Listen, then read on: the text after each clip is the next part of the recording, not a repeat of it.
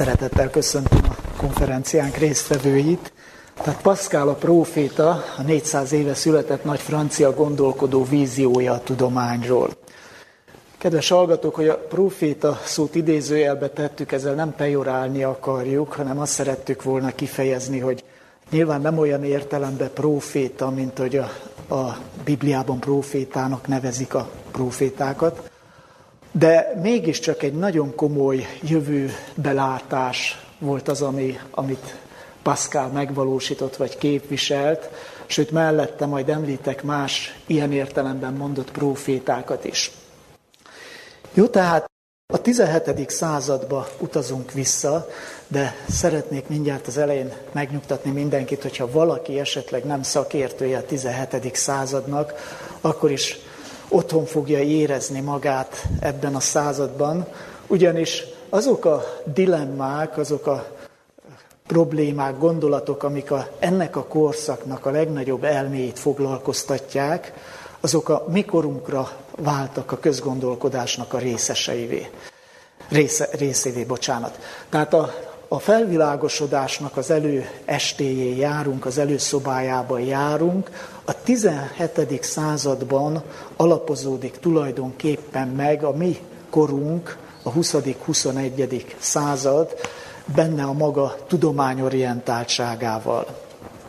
Most a témánknak különleges aktualitást ad, amit Andi is említett, hogy Blaise Pascal, ja, a korszakalkotó, tudós, matematikus, fizikus, filozófus, és ami a mi főiskolánk szempontjából a legfontosabb, bibliakutató, mégpedig olyan bibliakutató, aki páratlan éles látással tárta fel a Biblia üzeneteit. Tehát 400 éve született, 1623. június 19-én. És ezzel az előadással egy, egy picit rá, vagy neki is emléket állítunk, de természetesen nem őt, hanem a mondani valóját igyekszem a középpontba állítani. Gondolatindítóul azonban egy másik szerzőtől szeretnék egy rövid idézetet felolvasni, Egon Friedeltől, akit szoktunk idézni itt a főiskolán, az Újkori Kultúra Története című vaskos művét, művéből szeretnék idézni. Egyébként rendkívül szellemesen megírt mű és, és fantasztikus olvasottságot mutat fel a szerző, hogy ajánlom mindenkinek. Most kifejezetten azt, amit Pascalról, illetve a koráról ír. Tehát gondolatindítóként. A 17. századot a tudományos szellem győzelme jellemzi. A tudományos szellemé, amely diadalmasan bevonul, meghódítja, elnézést, igen, tehát, tehát könnyebb így követni, hogyha olvashatjuk is. Tehát diadalmasan bevonul, meghódítja a természetet, a nyelvek és a történelem kutatását, a politikát, a közgazdaságot, a hadtudományt, sőt az erkölcsöt, a költészetet és a vallást is. Ahány gondolati rendszer csak megszületik a század során, az mind eleve erre, vagyis valamennyi probléma tudományos szemléletére épül.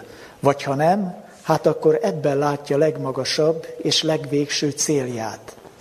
Csak egy ember követett más utat, az Istentől megvilágosított lángelme útját, egy valaki akadt csupán, aki a tudományt nem csak kereste, mint mindenki, nem csak megtalálta, mint a kevés kiválasztott, hanem le is győzte.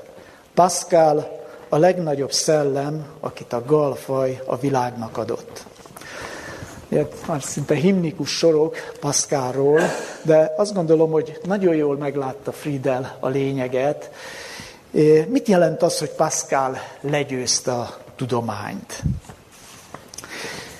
Tulajdonképpen két vízió, két látomás állt ebben a korszakban szembe egymással, és mondhatom jelenítőben, hogy a mai napig is áll szemben egymással a tudomány kapcsán, az emberi megismerés, az emberi tudás kapcsán. és igen, az egyik nézet, az egy optimista, az egy végtelenül optimista nézet tudomány kapcsán. Hatalmas felfutást jövendől meg a tudás, a megismerés területén. A tudomány mindent meg fog hódítani, mindent megértünk általa, és az ember végül eléri vele a jó céljait, a boldogságot, sőt, akár a halhatatlanságot is. Ez lett és ez volt a tudósok általános várakozása a 17. századtól kezdődően, a 18.-19. században még inkább, és Descartes volt ennek a szemléletnek az útjára indítója. Tulajdonképpen az első, aki ezt nagyon érzékletesen, nagyon világosan megfogalmazta ezt az optimista látomást, ha úgy tetszik, proféciát a tudományjal kapcsolatban. És akkor hadd idézzek tőle magától is egy, egy szemléletes vagy kifejező részletet. Így ír Descartes a módszerről címzett korszakalkotó művében, mert fogalmaim megmutatták nekem, hogy oly ismeretekhez juthatunk el, melyek fölötte hasznosak az életben. Hogy a ma spekulatív filozófia helyett, melyet az iskolákban tanítanak, adta csak egy kis szünetet, itt a középkori egyházi tudományra, tekintélyelvi tudományra gondol Descartes a skolasztikára, tehát amit az egyház képviselt, és ami tekintélyeken alapult, nem tudományos bizonyításokon. Tehát folytatva a gondolatot, tehát ehelyett a középkori tudomány helyett találhatni egy más gyakorlati filozófiát, mely a tűznek, víznek, levegőnek, csillagoknak, és a körülöttünk levő egyéb dolgoknak erejével s működésével olyképpen ismertet meg bennünket, hogy mesterembereink különböző mesterségeit sem ismerjük határozottabban, és hogy ennek a gyakorlati filozófiának a segítségével ezeket az erőket és működéseiket, úgy, mint a mesteremberek a mesterségeket, mindenre fölhasználhatnánk, amire alkalmasak, és ezáltal a természetnek, mint egy uraivá és birtokosaivá tehetnénk magunkat. A természetnek az uraivá válni, gondoljuk meg, abban a korszakban jártunk, járunk, amikor az emberek még inkább féltek a természettől, meg a természet legyőzéséről vizionál Descartes. Ez nem csak végtelen sok for, fortéi kitalálása céljából kívánatos, melynek segítségével minden fáradtság nélkül élvezhetnénk a föld gyümölcseit, és minden rajta található kényelmet, hanem főleg az egészség megtartása véget is, mely kétség kívül legelső kincsünk, és a földi élet minden egyéb kincsének alapja. Amit belőle tudunk, majdnem semmi ahhoz képest, mármint az egészséggel, orvostudomány kapcsán, majdnem semmi ahhoz képest, amit még nem tudunk. És hogy sok bajtól, testiektől, épp úgy, mint lelkiektől, talán az akkor elgyengülésétől is megszabadulhatnánk. Megint hadd szakítsam meg. Itt pendíti meg Dékárt a halhatatlanság elérését, az akkor elgyengülésétől való megszabadulás említésével, ha burkoltan is. Én pedig, ki egész életemet így hasznos tudomány kutatására szántam, s oly útra akadtam, mely okvetlenül elvisz hozzá, a keveset, amit találtam, hűségesen közlöm a közönséggel, és a tehetséges főket fölszólítom, iparkodjanak nálamnál messzibre jutni, mégpedig úgy, hogy mindegyikük hajlamához és erejéhez képest hozzájárul a teendő kísérletekhez, és szintén ott fogja folytatni a munkát, ahol elődei abba hagyták, mindenki többek életét és munkáját fogja egyesíteni. Jó, tehát szemléltetésként idéztem Dékártól ezt a kicsit terjedelmesebb gondolatot, arra nézve, hogy az ő víziója, az ő látomása az a tudomány kapcsán, ami aztán uralkodóvá, sőt egyeduralkodóvá válik, az egy ilyen abszolút optimista szemlélet, eh, kisarkítva egyenesen azt mondhatnám, bibliai szempontból kisarkítva, hogy a tudomány mindenható lesz, és a tudomány fog megváltani bennünket. A másik nézet, ami ezzel szemben áll, említettem, hogy egy két vízió, két nézet áll egymással szemben, a másik nézet az, amit egyedül Pascal képvisel, legalábbis a, a jelentős, a nagyhatású gondolkodók között. Nem osztotta ezt az optimista látomást Pascal, kétkedő volt az emberi ész képességeit illetően, a megismerés lehetőségeit illetően, és egyszerűen azt képviselte, hogy a tudomány nem fog megoldást hozni minden bajunkra. És hangsúlyozom, mondta mindezt úgy, hogy ő maga is korszakalkotó, tudományos, természettudományos, illetve matematikai felfedezéseket tett, sőt még a, az első működőgépes számológépet is ő alkotta meg, és a tömegközlekedést is ő találta fel, tehát több területen maradandó dolgot alkotott. Még egyszer tehát bibliai szempontból kisarkítva ezt a kérdést, így fogalmazhatom meg, hogy vajon a tudomány valóban mindenható lesz, és meg fog minket váltani, vagy pedig nem lesz mindenható, és nem fog megváltani bennünket a tudomány. A következőkben Pascal fő érveit igyekszem összefoglalni, amiket én azonosítani tudtam a különböző írásait, elsősorban a gondolatokat olvasva. Tehát ezeket igyekszem összefoglalni, három fő érvet sorakoztatok fel Pascal nyomán, és többször Descartes-tal kontrasztálom, illetve ütköztetem azért, hogy még inkább kitűnjön a különbség, vagy még érzékletesebb legyen, hogy hol vannak a hangsúlyok.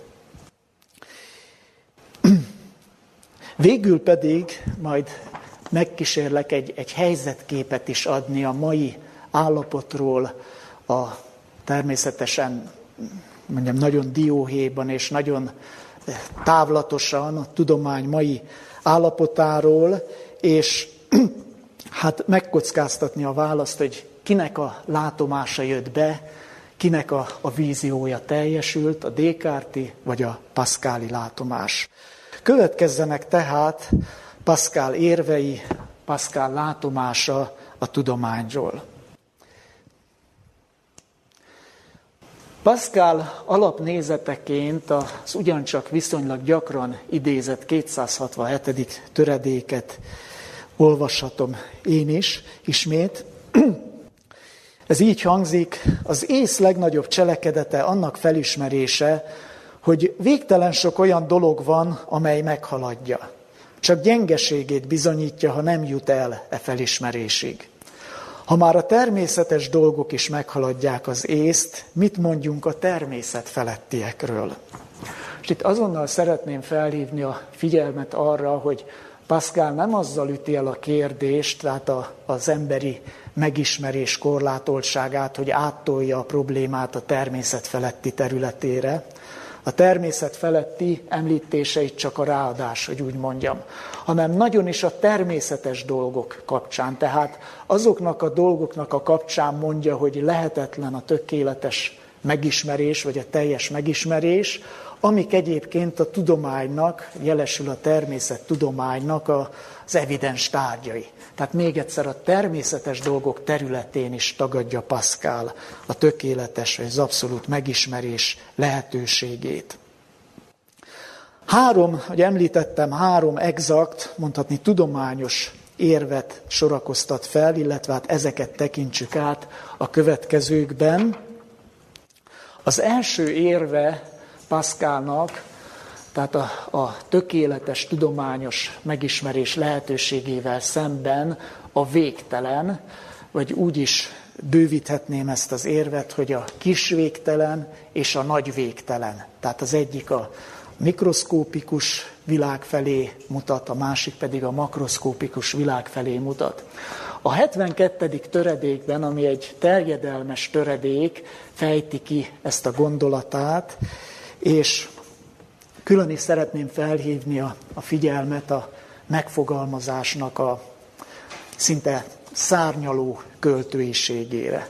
Tehát nagyon kevés az az írásmű, ami filozófiailag nagy súlyú vagy korszakalkotó, még kevesebb az, ami emellett még szépirodalmilag is meghatározó mű, és hát a gondolatok pedig nem csak, hogy ezt a kettő kritériumot teljesíti, de a tetejében még biblikus is. Hát ilyen szempontból azt mondom, hogy talán nincs is még egy ilyen, ilyen írásmű, még hogyha töredékes is. Jó, nézzük tehát ezek után Pascal érvét a végtelenről. A 72. töredéket idézem tehát. Szeretném, ha mielőtt mélyebben belebocsátkoznék a természet kutatásába, még egyszer komolyan és alaposan szemügyre venné, majd önmagát is jól megnézné arányainak ismeretében. Vizsgálja tehát az ember az egész természetet a maga fenséges és teljes nagyszerűségében, fordítsa el tekintetét az őt körülvevő alantas tárgyaktól. Nézze ezt a ragyogó fényt, amely örök lámpásként világítja meg a mindenséget, és amikor a földet már csak pontnak látja, egy csillag leírt a hatalmas körpályához viszonyítva, ámulva vegye észre, hogy ez a hatalmas körpálya maga is csupán finom hegyű ceruzával felrajzolt pont ahhoz képest, amelyet az égbolton keringő csillagok írnak le. De a látás itt megtorpan is, képzelete azért szálljon csak tovább. Előbb fog belefáradni a természet felfogásába, mint a természet a felfogni való nyújtásába. Ez az egész látható világ csupán észrevehetetlen pont a természet dús keblén. Nincs gondolat, amely meg tudná közelíteni. Természetesen kivonatoltan idézem, ez egy hosszú töredék, hogy említettem, javaslom mindenkinek, hogy olvassa el az egészet, ja, az időnk korlátos, de a nagy végtelen, vagy a makroszkópikus végtelent illető gondolat vagy érv, úgy gondolom, hogy jól benne foglaltatik, vagy jól visszaadja ez a, ez a részlet. Tehát a lényege, hogy megyünk kifele a világba, a világűrbe, olyan távolságok, olyan távlatok vannak, végtelen távolságok és távlatok, amik, amik hát egy megoldhatatlan vagy felfoghatatlan tudás elé állítják a kutató emberi értelmet. Ez volt tehát a nagy végtelen, most nézzük az úgynevezett kis végtelen, tehát a mikroszkópikus világot, illetve mit ír róla Pascal. De hogy egy másik, éppi ámulatba ejtő csoda táruljon fel előtte, kutasson az általa ismert legkisebb dolgokban. Fedezzen föl az atka parányi testében e testnél is összehasonlíthatatlanul kisebb részeket, lábakat, izületeket, a lábakban ereket, az erekben vért, a vérben nedveket, a nedvekben cseppeket, és a cseppekben párákat. Majd ossza tovább ez utóbbiakat, és minden erejét megfeszítve igyekezzék a végére járni e gondolatsornak, és aztán tárgyául azt a végső valamit tegyük meg, amelyhez el tud jutni, Nyilván azt fogja hinni, hogy eljutott a természet végső parányához. Én azonban még ebben is egy újabb feneketlen mélységet akarok megmutatni neki. Nem csak a látható világmindenséget szándékozom feltárni előtte, hanem azt a mérhetetlenséget is, amelyet egy kicsinke atomon belül alkothat magának a természetről. Tehát azt gondolom, ez sem igényel különösebb kommentárt, ahogy megyünk a, az anyagi világnak az egyre kisebb összetevői felé, egy darabig még mikroszkóppal láthatók, aztán már azzal se, már csak ilyen nagyon-nagyon elvont fizikai mérésekkel mutathatók ki, és végül már nem is lehet tovább menni, de tudjuk, hogy léteznek még azon is túl, majd erre szeretnék visszatérni a, a korunk tudomány értékelése kapcsán. Mondom, azt gondolom, hogy túl sok kommentárt nem igényel ez a, ez a töredék részlet sem. És mindezen felül ugye beszéltünk tehát a nagy végtelenről, a kis végtelenről, mindezeken felül a 72. töredékben megjelenik még a végtelennek egy másik aspektusa is, ezt pedig így nevezhetném meg, hogy egyfajta logikai vagy ok-okozati végtelenség, és erről is egy rövid idézetet hadd olvassak, illetve vetítsek ki. Tehát mondom, egy új dimenzióban is felsejlik a végtelen, a logika vagy az ok-okozatiság terén. Így, így írt át Pascal, minden tudomány kutatási területe végtelen, mert kivonja kétségbe, hogy például a mértan által felállítható tételek sora végtelenül végtelen. Principiumai sokasága és finomsága folytán egyaránt végtelenek a tudományok. Mert ki ne látná, hogy az utolsóként állított tételek nem önmaguktól helyesek, hanem másokra vezethetők vissza, ezek ismét másokra, és így kizárják az utolsó lehetőségét. Tehát azt gondolom, hogy ez is érthető, ha nagyon egyszerűen szeretném összefoglalni vagy kommentálni, akkor azt mondhatom, hogy mindennek oka van, és minden okozata minden okozatot vált ki. És egy ilyen végtelen ok-okozati láncolattal állunk szembe, aminek elvileg is lehetetlen a végére menni, tehát megint csak a végtelen problémájába ütközünk bele, mondja Pascal. Ugyanitt a 72. töredékben Pascal magára az emberre is kitér, a megismerő emberre, illetve annak a korlátaira is, a arra többek között majd mindjárt felolvasni, illetve látni fogjuk, hogy mennyire összemérhetetlen az ember ezekkel a végtelenekkel, amiket ugye maga biztosan megismerni szándékozik. Olvasom tehát, mert végre is mi az ember a természetben? Semmi a végtelenséghez, minden a semmihez viszonyítva. Közép a semmi és a minden között. Végtelen messze van tőle, hogy felfogja a szélsőségeket.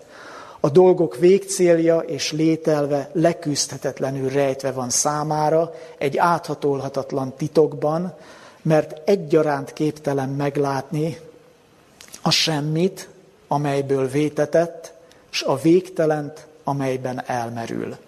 Mi egyebet tehet hát azon kívül, hogy megsejt valami látszatot a dolgok közepéből, örökös reménytelenségben afelől, hogy megismerje lételvüket és céljukat.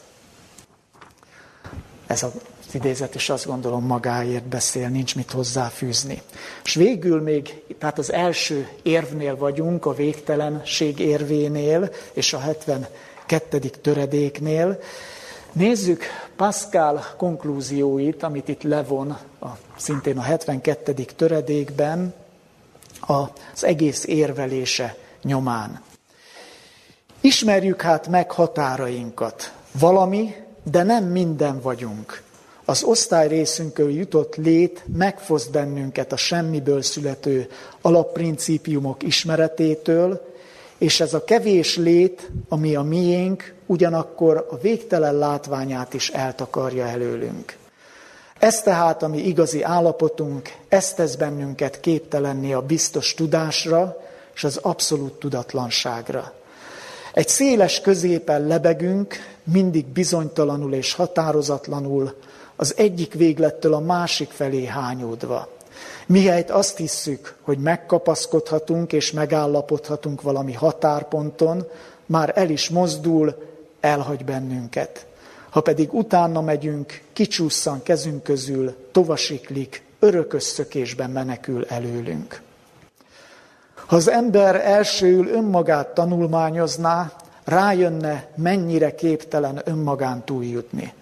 Hogyan is ismerhetné meg a rész az egészet? De talán arra fog törekedni, hogy legalább azokat a részeket ismerje meg, amelyek az ő mértékével arányosak csak hogy a világ részei egymással mind olyan viszonyban vannak, olyan láncolatot alkotnak, hogy véleményem szerint lehetetlenség megismerni az egyiket, a másik és az egész nélkül. Úgyhogy megint a, ugye, ismét a megismerés paradoxonához, hogy tetszik a megismerhetetlenség, a tökéletes megismerhetetlenséghez jut el Pascal. Ezek a végső konklúziói, a 72. töredéknek, de hadd ajánljam még egyszer az egész töredék el, elolvasását. És akkor nézzük ezek után a második érvet, a tudományos megismerés, tökéletes megismerés lehetetlenségére nézve. Ez a dolgok, én így fogalmazom meg, eredendő bizonytalansága. Ez a kérdéskör Pascal egyik korszakalkotó matematikai felfedezéséhez kapcsolódik, a valószínűség számításnak a feltalálásához, vagy felfedezéséhez. Egy másik zseniális matematikussal, Pierre Fermával folytatott levelezése, illetve egy találós kérdés megfejtése nyomán veti meg a, vagy vet, fekteti le a valószínűség számítás alapjait. Célszerű ezen a ponton megint ütköztetni Descartes szemléletével, aki szintén ugye nagyon jelentős matematikai felismeréseket hozott, és ugye központi helyre állította a matematikát, sőt eszményítette a megismerésben. Tehát most Descartes-tól hadd idézzek egy rövid gondolatot, aki azt jövendöli, vagy azt eszményíti, hogy a tudomány eljut oda, hogy mindent olyan exaktsággal és olyan tévedhetetlenül fog megismerni, vagy kvázi kiszámítani, mint ahogy a matematikai feladványokat megoldjuk, vagy a geometriai feladványokat megoldjuk. Így írt át Descartes, különösen megtetszett a matematika, mert okoskodása annyira bizonyos s nyilvánvaló, de igazi hasznát még nem láttam át. Azt gondoltam, hogy csak a mechanikában veszik hasznát, és csodálkoztam, hogy aminek az alapja oly szilárd és erős, arra nem építettek valami magasabbat. Még egyszer tehát Descartes itt egy olyan szinte fantasztikumba hajló, de sok szempontból mégis megvalósult dolgot jövendől, hogy a, a, az emberi élet és egyáltalán a világ minden kérdése és problémája olyan exakt módon, olyan precízen megoldható lesz, feltárható lesz, kiszámolható lesz, mint egy geometriai vagy egy matematikai feladvány.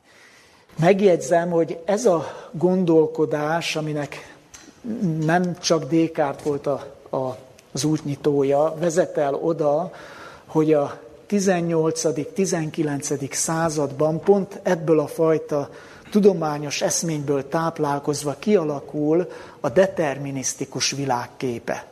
Tehát, hogy úgy képzelik el a világot, mint ami abszolút meghatározott a természeti törvények által, és éppen ezért abszolút kiszámítható is, de ez a determinisztikus világ azt is magában foglalja, vagy magában hordja, hogy nem nagyon lehet beleavatkozni, annyira, hogy még maga Isten sem tud beleavatkozni. Tehát Descartes egy ilyen, mondom még egyszer, egy ilyen meghatározott, kiszámítható, még hogyha sok ismeretlen dolog is van benne, de olyan világot lát, ami idővel teljes mértékben felfejthető, levezethető és a matematika pontosságával megismerhető. Ezzel szemben Pascal így ír a 234. töredékében, és itt köszön vissza a valószínűség számítás, amit említettem. Nos, amikor a holnapért és a bizonytalanért dolgozunk, észszerűen cselekszünk. Mert dolgoznunk kell a bizonytalanért, a valószínűség számítás levezetett szabályának megfelelően. És megint szeretném azt hangsúlyozni, hogy Pascal itt nem tudomány ellenes.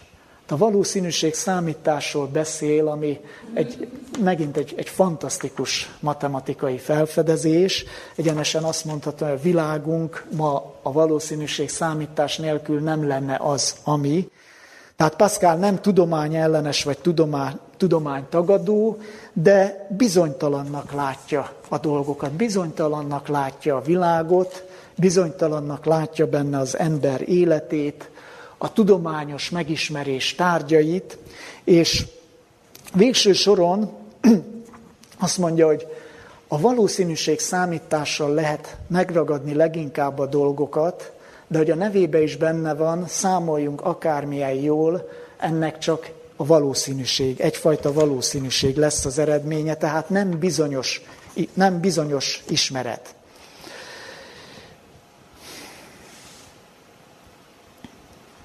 Igen, tehát ugye nagyon érdekes ez a kettőség, csak mondom, a, a matematikus Pascal és a kételkedő, a bizonytalanságot látó Pascal találkozása a valószínűség számításban, ami egyfelől matematikai precizitással ragadja meg a dolgokat, de mégis amit ki tud számolni, az maximum egy valószínűség, ami hát vagy bejön, vagy nem jön be.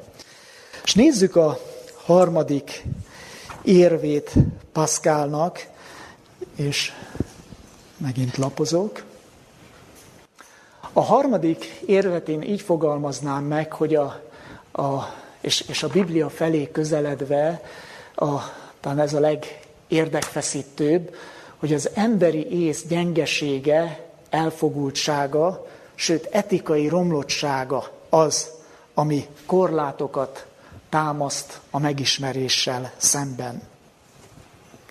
Megjegyzem ennek hátterében különösképpen is ott munkál a Biblia Pascal gondolkodásában, de bátran mondhatom, és majd hozok konkrét példákat is a későbbiekben, hogy ha Pascal nem a Bibliára alapoz, hanem csak a tapasztalatra, azzal is messze menően alátámaszthatná, vagy alátámaszthatta volna az állításait.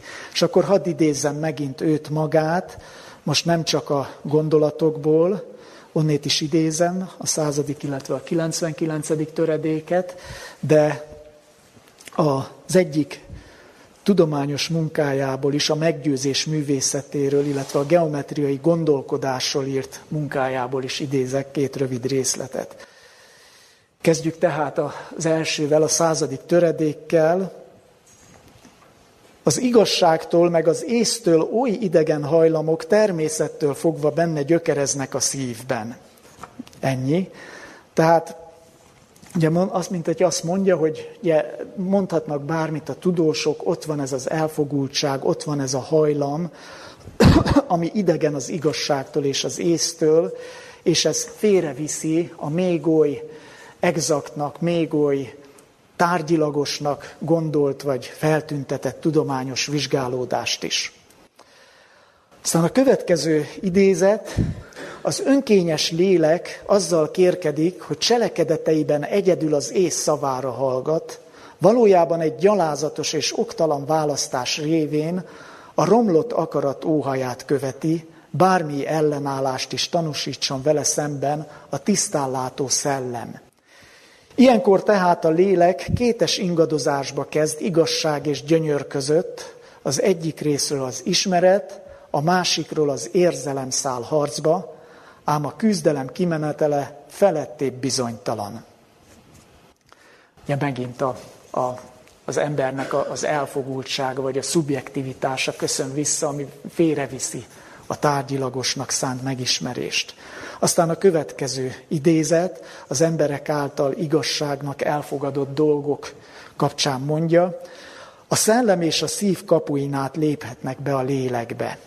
Igen kevés jut oda a szellem által, míg az akarat kiszámíthatatlan szeszélye révén tömegével fogadunk el igazságokat, bocsánat, tömegével fogadnak el igazságokat az emberek anélkül, hogy az értelem beleegyezését adná. Azt gondolom, ez is egyértelmű beszéd. És végül a 99. töredéket hadd idézzem, ennek az érvnek az illusztrálásaként. Az akarat, amelynek az egyik jobban kedvére van, mint a másik, megakadályozza a szellemet abban, hogy tekintetbe vegye a neki nem tetsző tulajdonságokat. A lényeg tehát, hadd összegezzem még egyszer a saját szavaimmal, hogy az emberben magában is ott rejlik a megismerést, az abszolút megismerést ellehetetlenítő sajátosság, ez pedig az ő elfogultsága, szubjektivitása, az előfeltételek, amik kedvére vannak, és amik félreviszik a megismerést, sőt, az erkölcsi romlottsága is. Ezek az idézetek ugyan nem erre vannak kihegyezve, de most a, a részletesebb illusztráció nélkül kérem mindenkit, hogy fogadja el ezt nekem, hogy Pascalnál nagyon masszívan ott van ez a gondolat, tehát az ember romlottsága is félreviszi, tehát kifejezett erkölcsi romlottsága is félreviszi a megismerést. Most Pascal érvei után röviden tekintsünk ki a Bibliára, magára a Szentírásra, mint ami jelentős mértékben, sőt meghatározó módon hatott Pascal tudományos szemléletére, és nézzük meg röviden, hogy mit tanít a Biblia, természetesen most is csak nagyon távlatosan.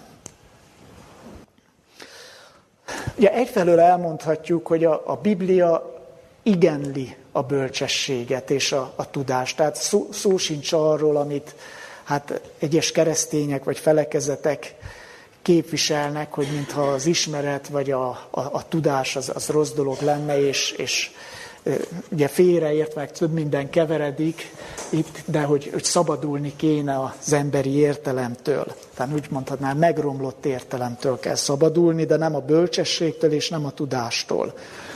Viszont a Biblia ugyanilyen határozottan állítja azt is, hogy az ember nem juthat el a tökéletes tudásra, a tökéletes ismeretre, kvázi az isteni ismeretre vagy tudásra. És néhány igét jegyzeteltem ki.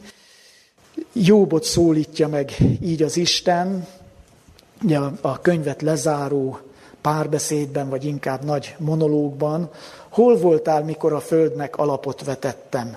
Mondd meg, ha tudsz valami okosat.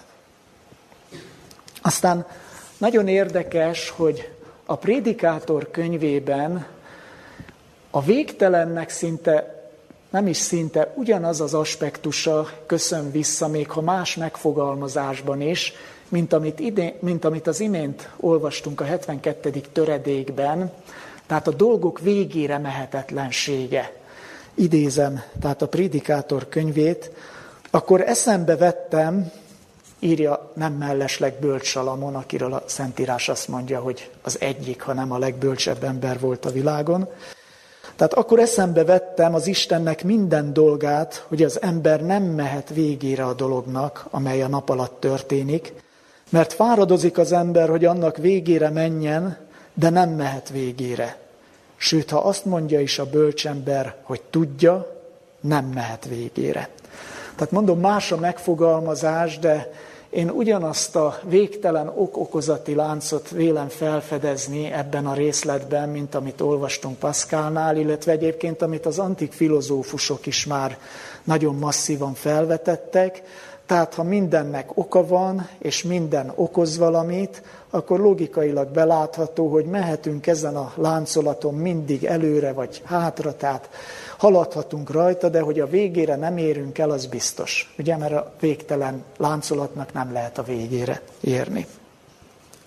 És aztán ugye még két idézet, a következő bibliai idézet, azt, azt annak a szemléltetésére hozom, amit Pascal a megismerő emberről mondott, tehát hogy magában a megismerőben is ott van a korlát, nem csak a megismerendő dolgok természetében és végtelenségében, de talán a legtömörebb bibliai kijelentés erre nézve Ézsaiás egyöt, minden fej beteg és minden szív erőtlen.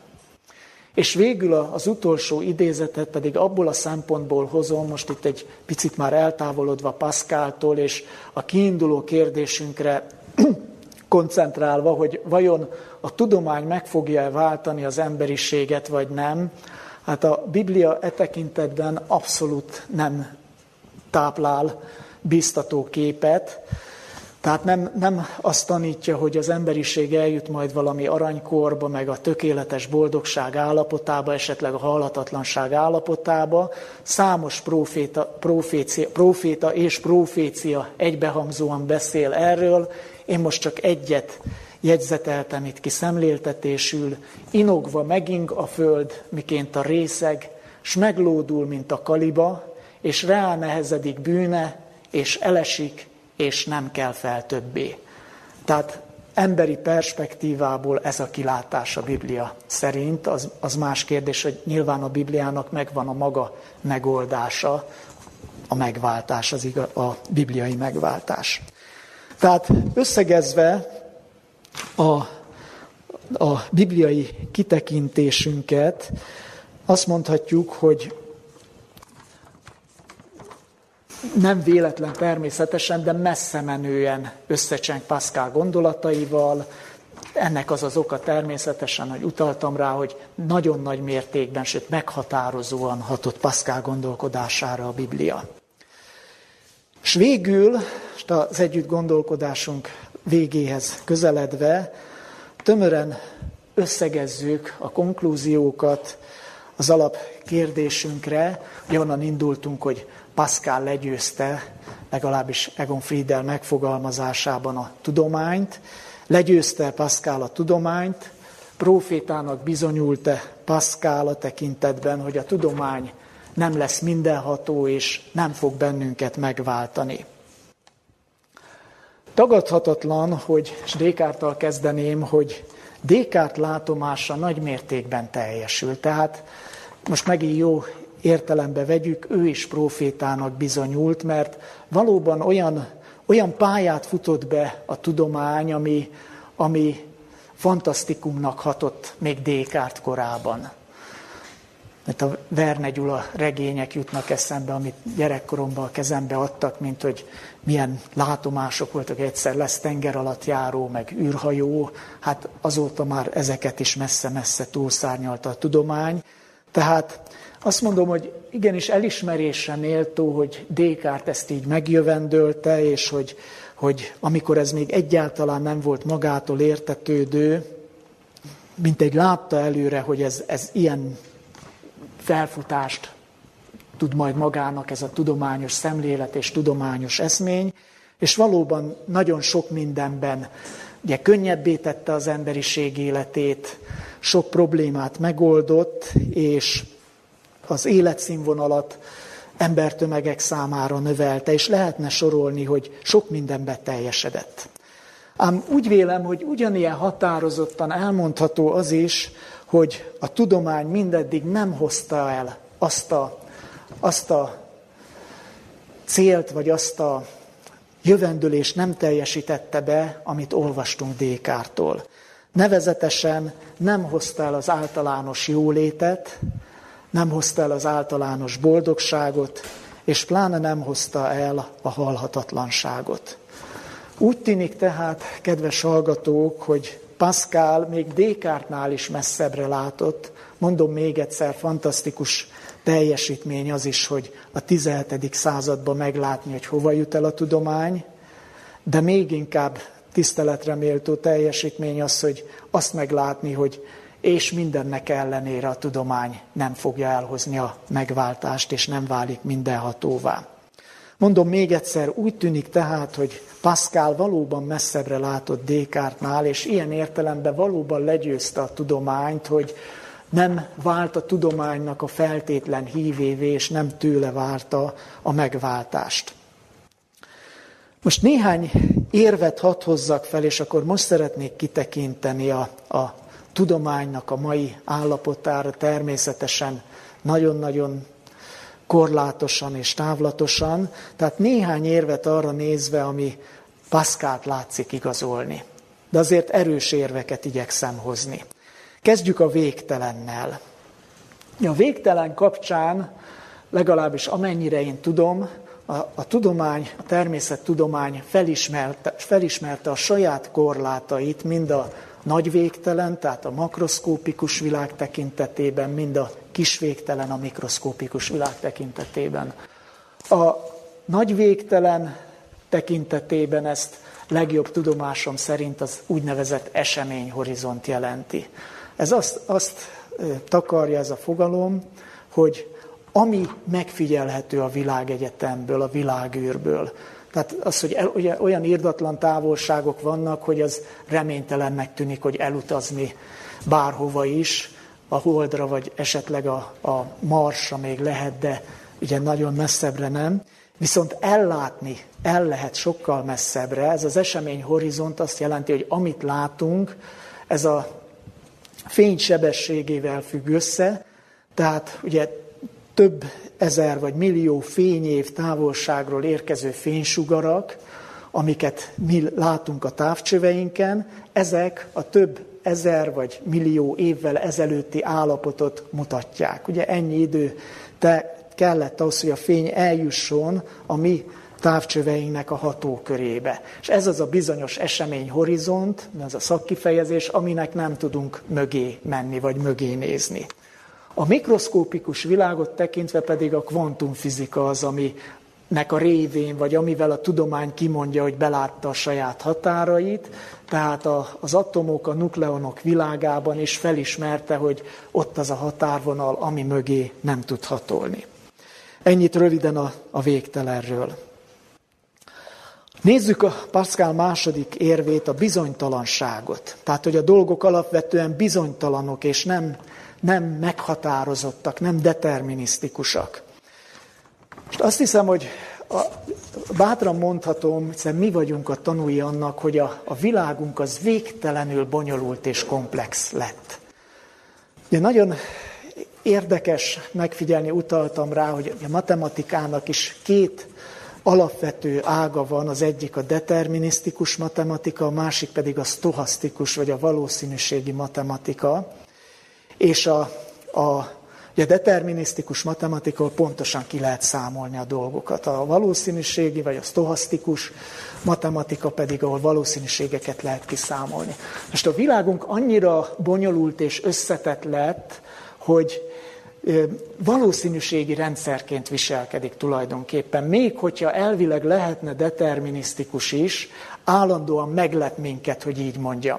És tényleg akkor itt szeretnék hivatkozni a leghétköznapibb tapasztalatainkra, gondoljunk a pénzvilágra, a tőzsdék világára mondjuk, vagy a politika világára, vagy a, akár egy bonyolultabb üzemre, mint egy atomerőmű.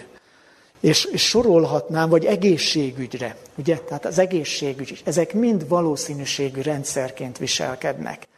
Tehát nem lehet abszolút bizonyosan megmondani, hogy mi lesz, meg mit kell csinálni, mert, és, és itt hivatkozom a tapasztalat, vagy a köztapasztalatokra, meglep minket a valóság. Ugye most ez a járvány, ami volt, de állandóan ugye a tőzsdék is, vagy a, a pénzvilág is meglepetésekkel szolgál, hogy a politikusok világát, vagy a politika világát ne is említsem. Vagy például egy nagyon kézzelfogható terület, a meteorológia, Teszünkbe juthat a tavalyi rossz emlékű augusztus 20-a, ahol szegény meteorológus tudósok hiába mondták, hogy az ő tudományuk egy valószínűségi tudomány, tehát nem lehet pontosan megmondani, hogy milyen lesz az időjárás, ők valószínűségi modellekkel számolnak, ennek ellenére ugye kirúgták őket, mert nem jött be az az idő, amit jósoltak. Tehát, de most a, nem, nem is vicces a dolog, de mondhatnám, hogy viccet félretéve, az egész világunk valahogy ilyen, mint egy meteorológiai előrejelzés, hogy hát valamilyen pontossággal, valószínűséggel lehet előrejelezni a dolgokat, de ez attól függetlenül még mindig valószínűségi tényező marad, és vagy bejön, vagy nem. Aztán tovább haladva Pascal harmadik érvét napirendre véve, az értelem elfogultsága vagy romlottsága. Na itt aztán tényleg számos példát hozhatunk arra nézve, hogy a legexaktabbnak, legtárgyilagosabbnak gondolt tudományos vizsgálatokat is mennyire félreviheti az elfogultság és a, azok az előfeltevések vagy előítéletek, amik valamiért hát kedvesek voltak az adott tudós vagy tudós csoport szívének. Hozhatnám például az ökológiai válságot. Miért van az, hogy egyik tudós csoport vészharangot kongat, másik tudós csoport jellemzően az, amelyiknek a megélhetése vagy az érdeke úgy diktálja, azt mondja, hogy nincs is itt semmi probléma. Vagy egy, egy másik példa, ez egy kicsit régebbi, de na, talán emlékezetes példa, az öböl háborúra, ha visszagondolunk. Ugye, hogy miért kellett Saddam Hussein rezsimjét megdönteni, ez a félreértés tehessék egy pillanatig nem vitatom, hogy egy rendkívül embertelen és ellenszenves rezsim volt. Emlékszünk rá, azt mondták, és ugye Amerikában a felderítők vagy a hírszerzők ugye az emberiség szürke állományának talán a legjava dolgozott ezen, hogy atomfegyverei vannak Iraknak. Megdöntötték, kiderült, hogy nincsenek atomfegyverei, annyira szerették volna látni az okot, hogy látták, és közben nem volt. Tehát egy, egy ilyen felkészült tudós társaság is ennyire megvezethető volt a saját előítéletei folytán. És még egy példát hadd mondjak, ami viszont egészen újszerű. Nem tudom, hogy ki figyeli a, a hírekben, hogy mi körül alakul ki most éppen egy tudományos vita a mesterséges intelligencia körül. Ugye megint egy tudós csoport elkezdett vészharangot kongatni, hogy ebből baj lesz. Egy másik tudós csoport, megint jellemzően azok, akik a mesterséges intelligencia fejlesztéséből élnek, természetesen mindig vannak kivételek, tehát nem, nem akarok én senkit beskatujázni, de egy másik tudós csoport tény, hogy azt mondja, hogy nincs itt semmi veszély, megy minden a maga normális útján.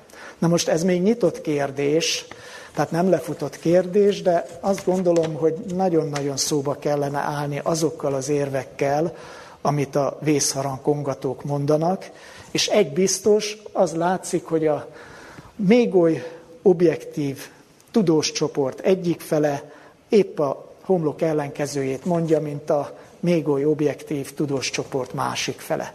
Tehát megint laikusként azt, hogy akkor most hogy legyünk okosak? Ha tudósok ezt mondják, a másik fele azt mondja.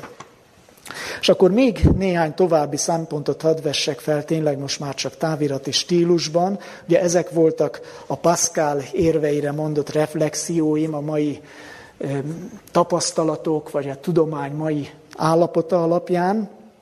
Még néhány gondolat, és ezzel lezárnám az előadást, vagy az együtt gondolkodásunkat. Az egyik az, hogy történelmi aspektusból nézve ezt az egész tudománykérdést és a tudományhoz kapcsolódó optimista vagy pessimista hozzáállás kérdését, azt mondhatjuk, hogy az első és a második világháború mindenképpen eldöntötte ezt a kérdést. Tehát az nem nagyon hagyott már illúziókat. Megjegyzem, hogy a legérzékenyebb intellektuelek már jóval az első világháború előtt megsejtették azt, hogy a tudományos túlzott várakozásokat fűznek emberek vagy tömegek. Például a romantika irányzata volt az, amiben ez a megsejtés kicsúcsosodott. Na de az első világháború, és még inkább a második, az, az nem, hagyott, nem hagyhatott kétséget afelől, hogy azok a nemes eszmények vagy elképzelések, amiket a Descartes felvázolt, hogy majd elhozza a boldogságot, és, és minden jót elhoz nekünk, az nem, hogy nem vált valóra, de azt kell mondjuk, hogy ördögi kezekbe, vagy ördögi szándékok kiszolgálója lett a tudomány. Az első világháborúban csak egy példát, amit el szoktam mondani a főiskolai előadásokon is, ugye felfedezték a harci gázokat. Tehát egy harci gáztámadás összehasonlíthatatlanul hatékonyabban pusztított, mint előtte a legvadabb ilyen szuronyos vagy kardos huszároham. És hát a második világháború, ahol ugye a tudománya, a, a ember millióknak az iparosított elpusztításának a szolgálatába állt, hát ugye ez aztán végképp nem a Descartes látomásnak a teljesedése. Tehát mintha azt mondhatnánk, hogy sajnos a tudomány sohasem vált olyan stratégiai szervező szemponttá vagy eszközzé, mint aminek Dékát szerette volna látni, hanem inkább kiszolgálója volt mindig valamilyen stratégiának. Szerencsés esetben jó szándékokat szolgált ki, és tényleg örömmel olvasom, minap is hír volt, hogy egy magyar diák, talán még nem is egyetemista, felfedezte, hogy hogyan lehetne az óceánokat a műanyag szennyeződéstől megtisztítani. Tehát tagadhatatlan, hogy jó dolgok, rengeteg jó dolog is történik, de az is tagadhatatlan, hogy ördögi szándékok szolgálatába is ugyanilyen könnyen szegődik a tudomány. Tehát még egyszer nem stratégia alkotó, nem stratégiai tényező, hanem eszköz a tudomány, és attól függ, hogy mire, milyen célt szolgál, hogy kinek a kezében válik eszközzé. És végül egy kortünetet szeretnék még megemlíteni, Ugye posztmodern korban élünk, a posztmodernitás emberei vagyunk, és ennek a korszaknak az egyik fő jellemzője az, hogy az emberek mindenből kiábrándulnak. Minden eszméből, minden izmusból.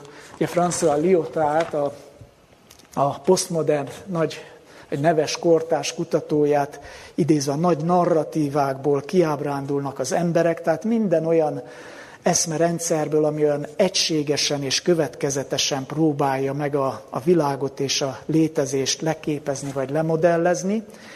És ennek a nagy kiábrándulásnak bizony a része az is, hogy a tudományból is kiábrándulnak az emberek.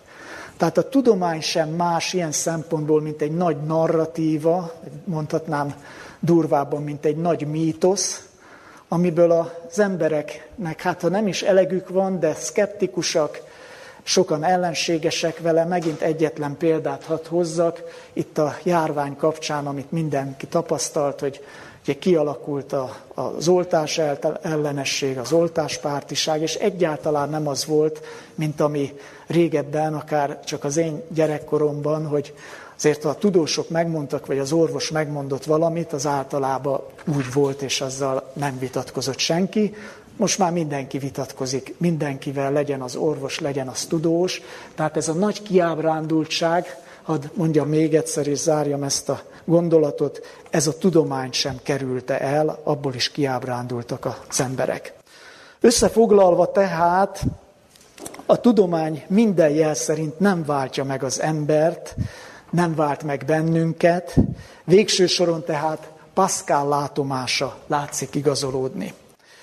Viszont hagyd tegyem zárszóként hozzá mindehez, hogy a magam részéről nagyon bízom abban, hogy Pascalnak nem csak abban lesz igaza, vagy nem csak abban van igaza, hogy a tudomány nem váltja meg az embert, hanem abban is, hogy azért van megváltás, és a megváltó nem a tudomány tehát, hanem a megváltó, és az utolsó idézetünk egy kicsit szerkesztve, Ábrahám, Izsák és Jákob istene, aki nem egyszerűen a geometriai igazságok és az elemek rendjének a megalkotója, hanem a szeretet és a vigasztalás istene, aki betölti övének lelkét és szívét, bensőjükben érezteti velük gyarlóságukat és az ő végtelen könyörületességét, aki lelkükben egyesül velük, betöltvén azt alázatossággal, örömmel, bizodalommal és szeretettel, aki képtelenné teszi őket rá, hogy rajta kívül bármi más célra törekedjenek.